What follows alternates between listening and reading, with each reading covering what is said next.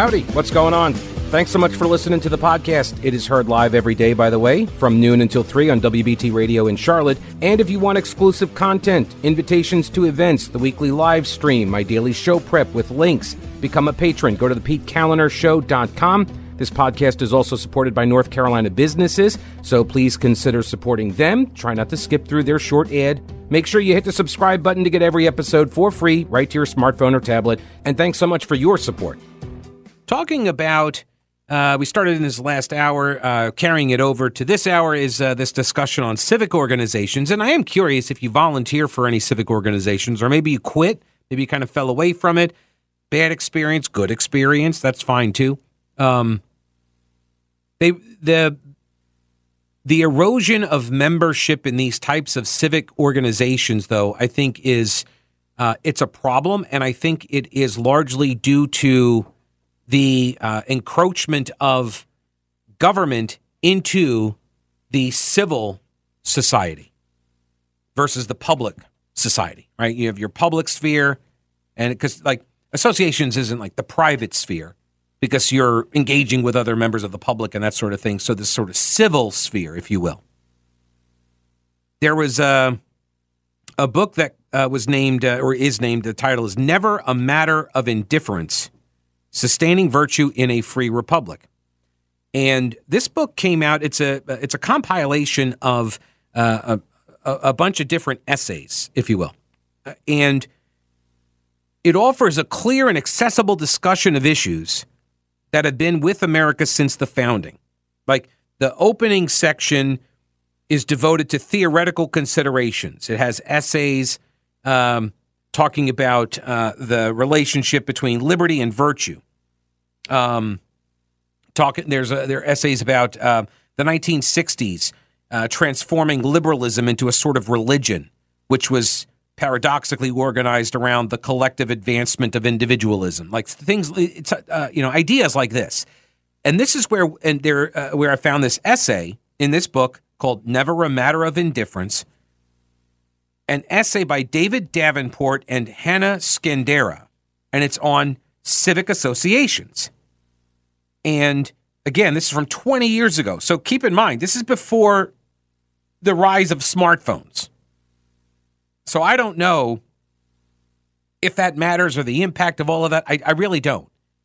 Um, but what they are describing in this in this piece is historical, obviously up to the year 2004, and they are making this connection between the rise of government at a national level and the the shrinking of civic organizations. I'll explain uh, some of their uh, their points here in a minute, or I'll bring to you some of their points in a minute. First, let's talk with Stan. Hello, Stan. Welcome to the program. How are you? Hi, Pete. How are you doing? I'm all right, sir. What's going on? When you started talking about this, I thought about Gretchen Whitmer recently, and they put out this thing in Michigan where they're asking residents to help with relocation needs due to the border crisis, like meet the families at the airport, yeah. help enroll their kids in school, help find employment for adults, all that kind of stuff, and make a commitment. And my question is, if that will work for migrants and illegals, why won't it work for the illegals that are already here? Why don't we just do that all the time? You could. I mean, there's nothing that's stopping anybody from, I mean, and there are organizations that have cre- have been created to do that very thing.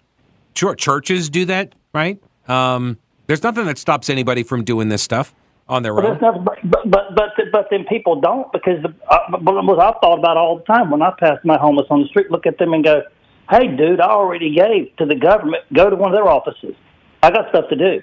Well, that's you know what I mean. Well, this is one of the, yeah. So the the the corollary there, or the analogy to me is um, public radio and public television, where the government funds uh, their uh, operations to a large extent, and then they'll tell you, "Oh, it's only you know two percent or something like that." Yeah, well, two percent of a billion dollar budget. I know you know any radio station I've ever worked at would love to have an extra two percent on the bottom line. You know. Um, right. But but back in the '80s, remember, it was way more of the the money coming to public broadcasting was coming from the government, and Reagan got rid of that, and everybody said it was going to be the death of public radio and public television and it wasn't. Why? Because now the audience had to cough up the money to keep their operations alive. Right. And, right. So there's personal responsibility. Now you have now it's like if you want this thing, you're going to have to participate. You don't get to just offload the responsibility to somebody else, which I think is Right. what you're talking about with a homeless Right. person. Right, correct. In, in, in, other, in other words, get the government out of all together and just let people donate. And I've often thought about even with uh, health care. If, if, instead of doing that, why don't you why don't you just give people tax deductions to donate when hospitals are run short? Give give tax deductions for people to donate their money uh, and get the tax write off for it Mm-hmm. for it. And then what then what would happen is you wouldn't have you wouldn't have people who couldn't afford to go. You could have free market health care. Sure, there and there are programs I've heard of over the years that do something similar, where doctors will get a reduction in their malpractice insurance rates if they donate time at a local clinic. Right? There, Yeah. yeah. There are all sorts of there there are all sorts of ways that people can figure out ways to get the care to the people that need it. Um, And, th- and, th- and this way, the people who can afford to do it would help, but you wouldn't tax a lot of people into poverty who can't afford it. Right.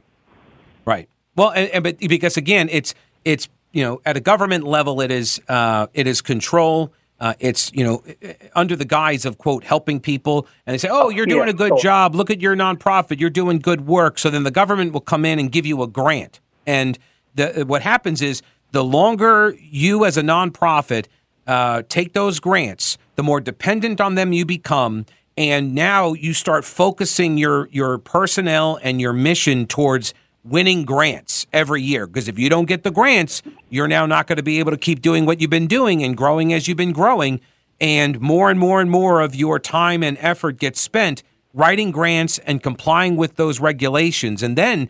Now you're on their, you know, once you get on the hook, now you got to follow all of their rules. Um, Yeah. and, and that and, and now the nonprofit is not as nimble um, and it can't adjust it can't make changes it can't innovate because it's trying to keep their uh, funding sources alive. And that's that's a problem. It's been a problem for a very long time.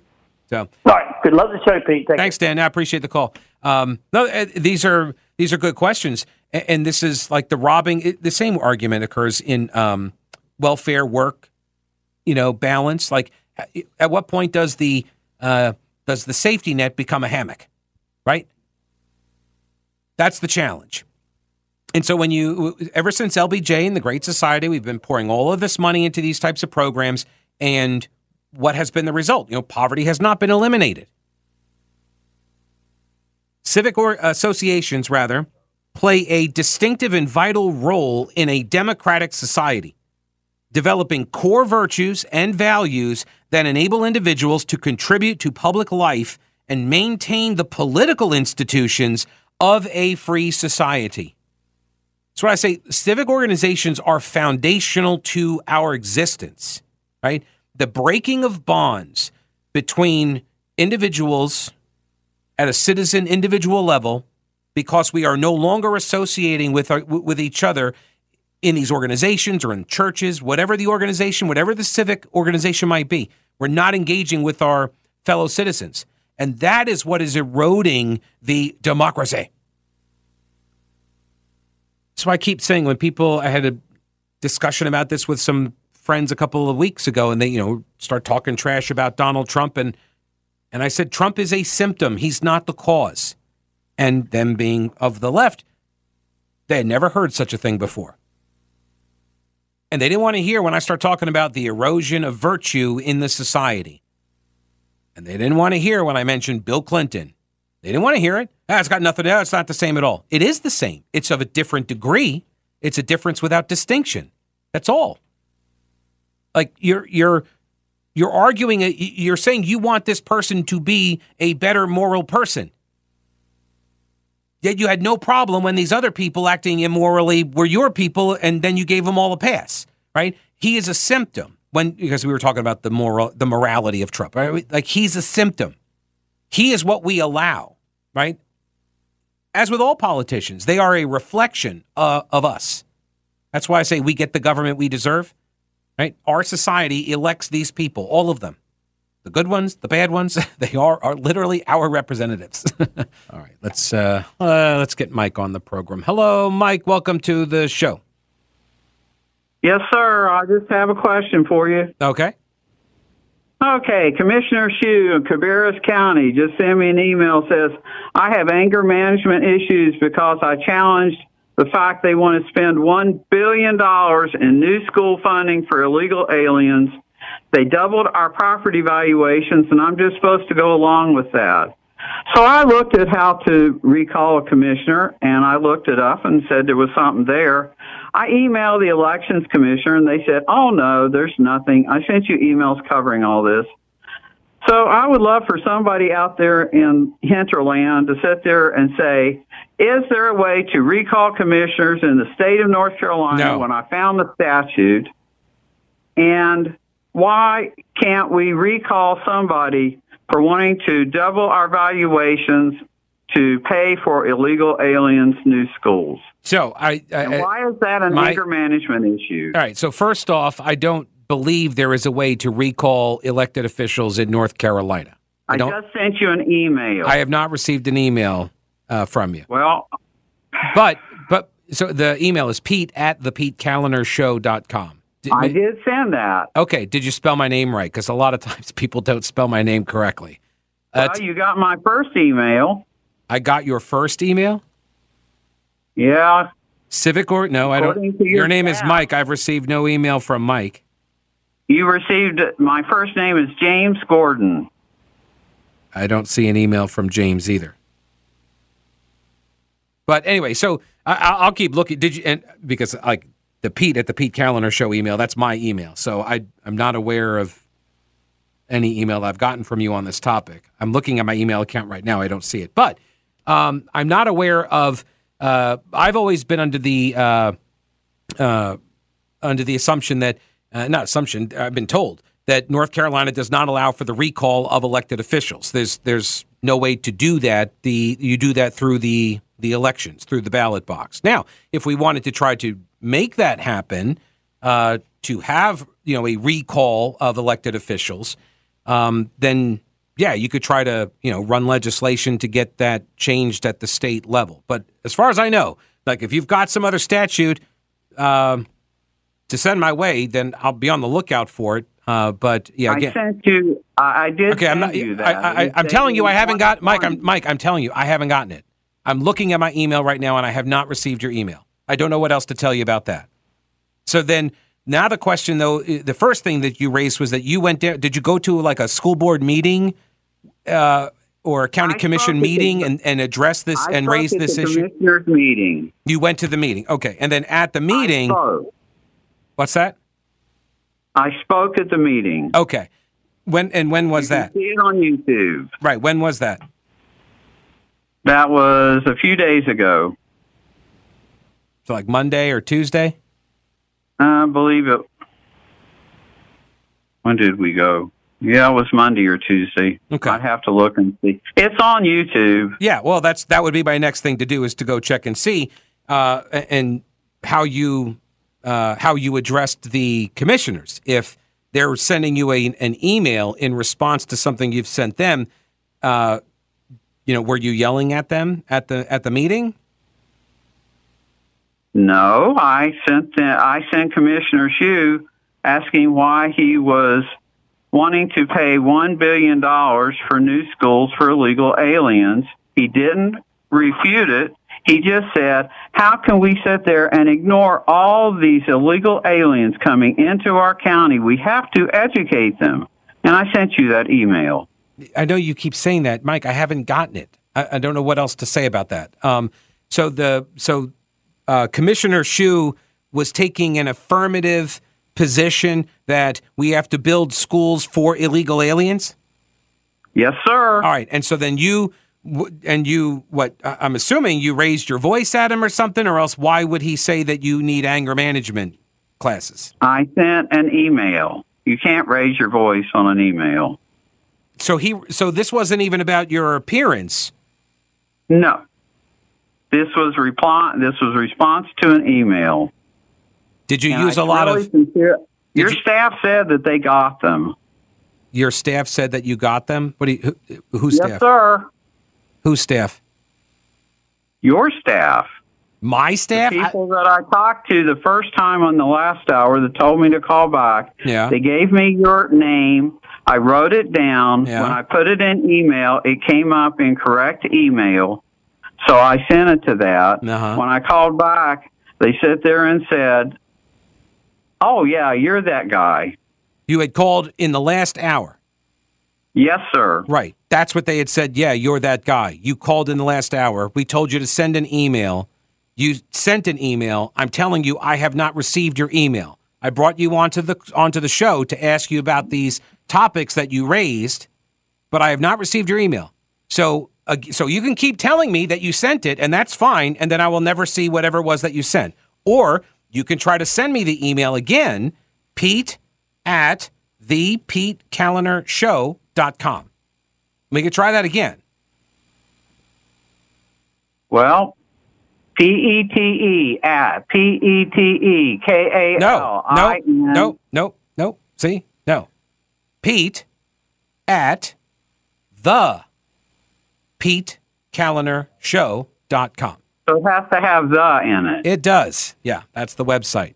Oh, lovely. Why in the world did email accept it then? All right. Yeah, I'll well, it may, uh, it may, it, it may. That's all right. It may bounce back at you like in another like twelve hours or something. Like it's going to keep trying to send it for a long time, and at some point, if it doesn't get delivered, it will eventually bounce back to you as undeliverable, and sometimes that could take like a day, which is weird to me. But I, I've had that happen. I will reg- I, I will make sure and put at the Yeah. Pete Kaliner. Yeah, yeah, right, right, because it has to be Yes, the. sir, I'm terribly sorry. No, it's okay. It's all right. And uh, yeah, a- a- and make sure you capitalize the, because that's how I prefer Oh, it. the- That's my pronoun. The the has to be capitalized. I'm just kidding. You don't have to capitalize it. All right, I got to run. Mike, thank you for the call. I will look for your email. All right. Hey, maybe you have heard by now DraftKings Sportsbook is coming to North Carolina. It's coming soon. On March 11th, to be exact, DraftKings is one of America's top rated sports books with same game parlays, money lines, and props. The best features like odds boost and live betting and social betting groups where you can share your bets with your friends in real time. DraftKings is safe, it's secure and reliable, and best of all, you can deposit and withdraw your cash whenever you want. And it all starts on March 11th. Download the DraftKings Sportsbook app now and then place your bets on your favorite sports once it goes live. And again, it goes live on March 11th. And now here's the disclaimer. Gambling problem? Call 877-718-5543 or visit morethanagame.nc.gov. 21 plus, North Carolina only. Eligibility restrictions apply, subject to regulatory licensing requirements, and see terms at draftkings.com slash sportsbook slash NC. Tony says, I sent you an email. I'm glad we weren't playing this drinking game on that last call. Oh, I got it. You were playing a drinking game about sending the email. I have received the email. Now, I have received it. I have not read through it yet, but I have received it. It is in the inbox. Um,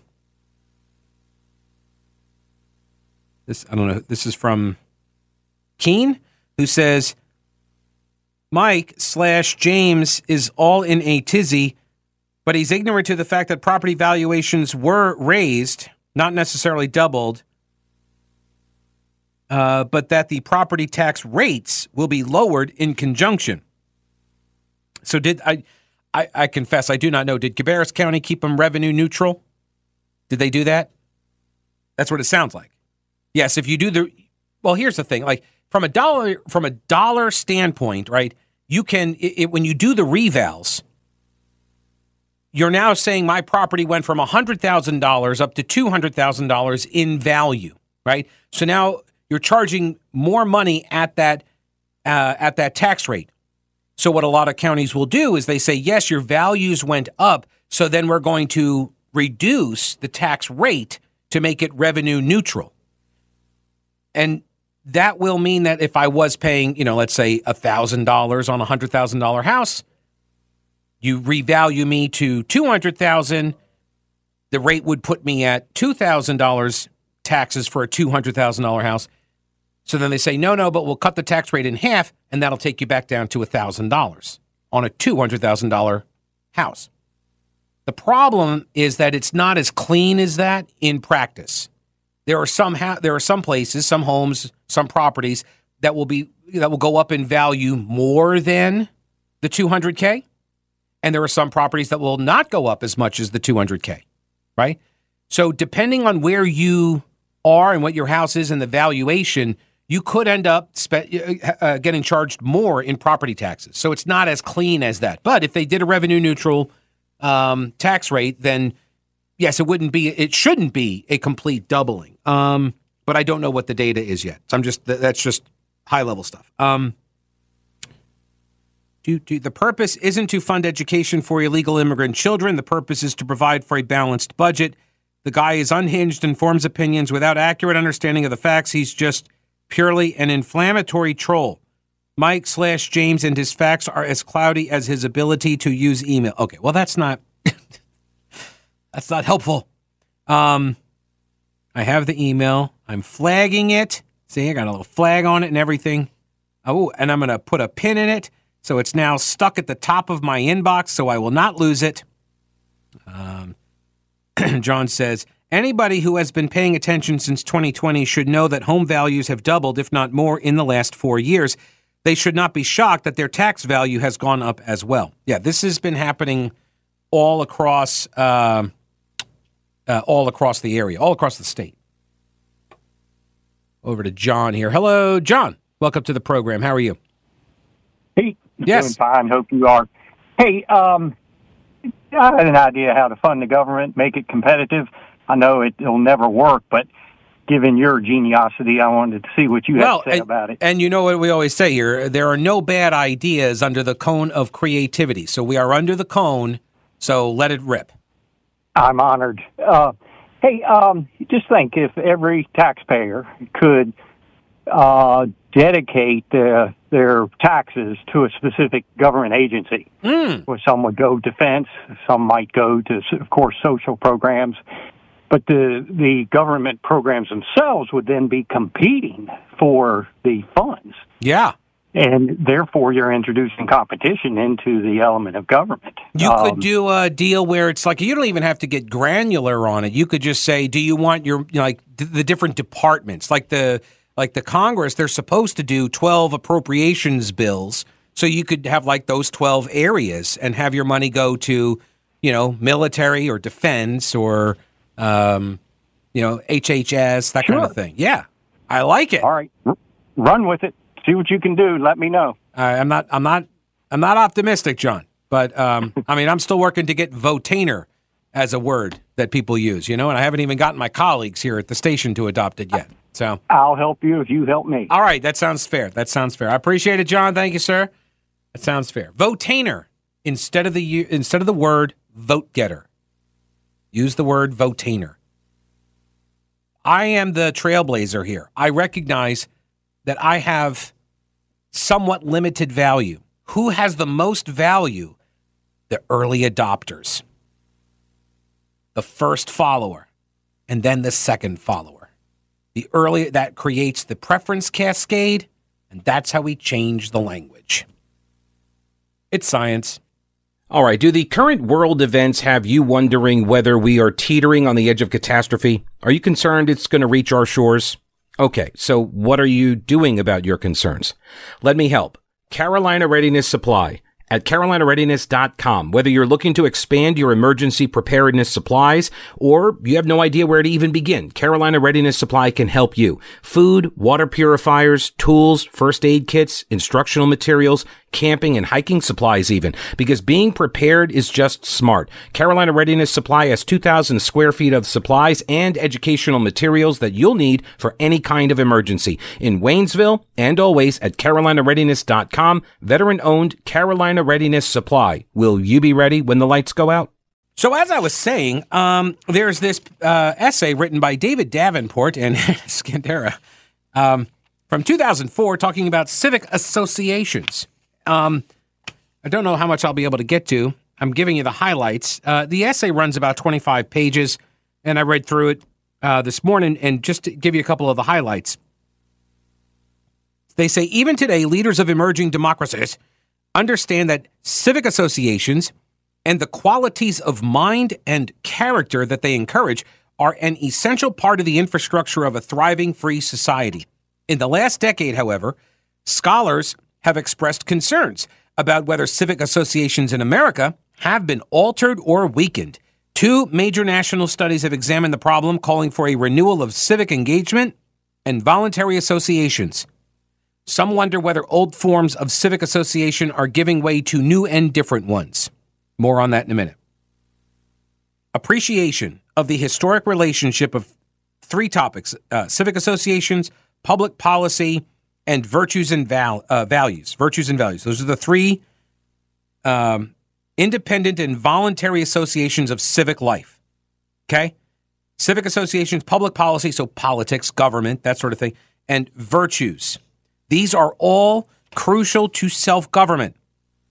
Civic associations in America are a critical source of social capital, or which is defined as uh, those features of social organizations like networks, norms, social trust that facilitate coordination and cooperation for mutual benefit.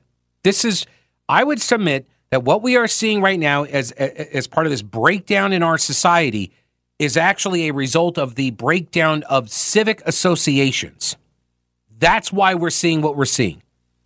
Nobody's connected anymore in ways that aren't political. That's why everything has become political. Alexis de Tocqueville thought that the art of association was critical because it counteracted wayward democratic tendencies. They say uh, providing criti- it provides critical lessons in discipline and cooperation. Right? So you see this all the time. I see it. I saw it just this week on the Facebook group for the HOA. Somebody yelling and screaming at his neighbors. It's like, how do you think that that's going to be received? Do you think that your demands are going to now be met? No, you've now just angered them and they're now going to fight you. Association contributes to the moral virtue among citizens, including respect for others, self restraint, public spiritedness, and the willingness and ability to participate in the give and take of self government, which is what the Federalist Papers argued democracy depends upon to a particularly high degree, right? We are, yes, we are a constitutional republic, but we elect people based on these, right, these democratic ideals. And you, the way you, uh, uh, the way you can train people how to interact with each other in the democracy, right? The way you train people is by having them participate in these civic associations. However, something happened. Along the way, um, after World War II, we saw, uh, due, to the Great Society era of the 1960s, saw large expansions of domestic and social programs in America with a concomitant shift in the role of civic organizations and in their dependence upon government. And they talk about their uh, different ways that um, this happened, uh, that the government legislated funding and with it attempts to regulate and control membership. Because if you take the federal money, you know, as they did after World War II, um, you are now under their rules. The Great Society agenda included civil rights legislation, which in turn was followed by anti discrimination laws at the state and local level. And then, whether or not it was intended, those laws became tools by which public policy could regulate the membership of voluntary associations. Famous case, 1984, Roberts versus the Jaycees. You couldn't say, I don't want so I don't want certain group of people to be in my uh, civic organization. Couldn't do that anymore, right? That's discrimination. And then there, there's case law built up all around that. Also, you had the rise of NGOs. Uh huh. The NGOs came about because frustration with bureaucracy, non responsive policy players, uh, led to the creation of civic associations that had a single issue focus, a political focus, to keep the money coming. And that gave rise to NGOs. See what I mean? All right, that'll do it for this episode. Thank you so much for listening. I could not do the show without your support and the support of the businesses that advertise on the podcast. So if you'd like, please support them too and tell them you heard it here. You can also become a patron at my Patreon page or go to thepetekalinershow.com. Again, thank you so much for listening, and uh, don't break anything while I'm gone.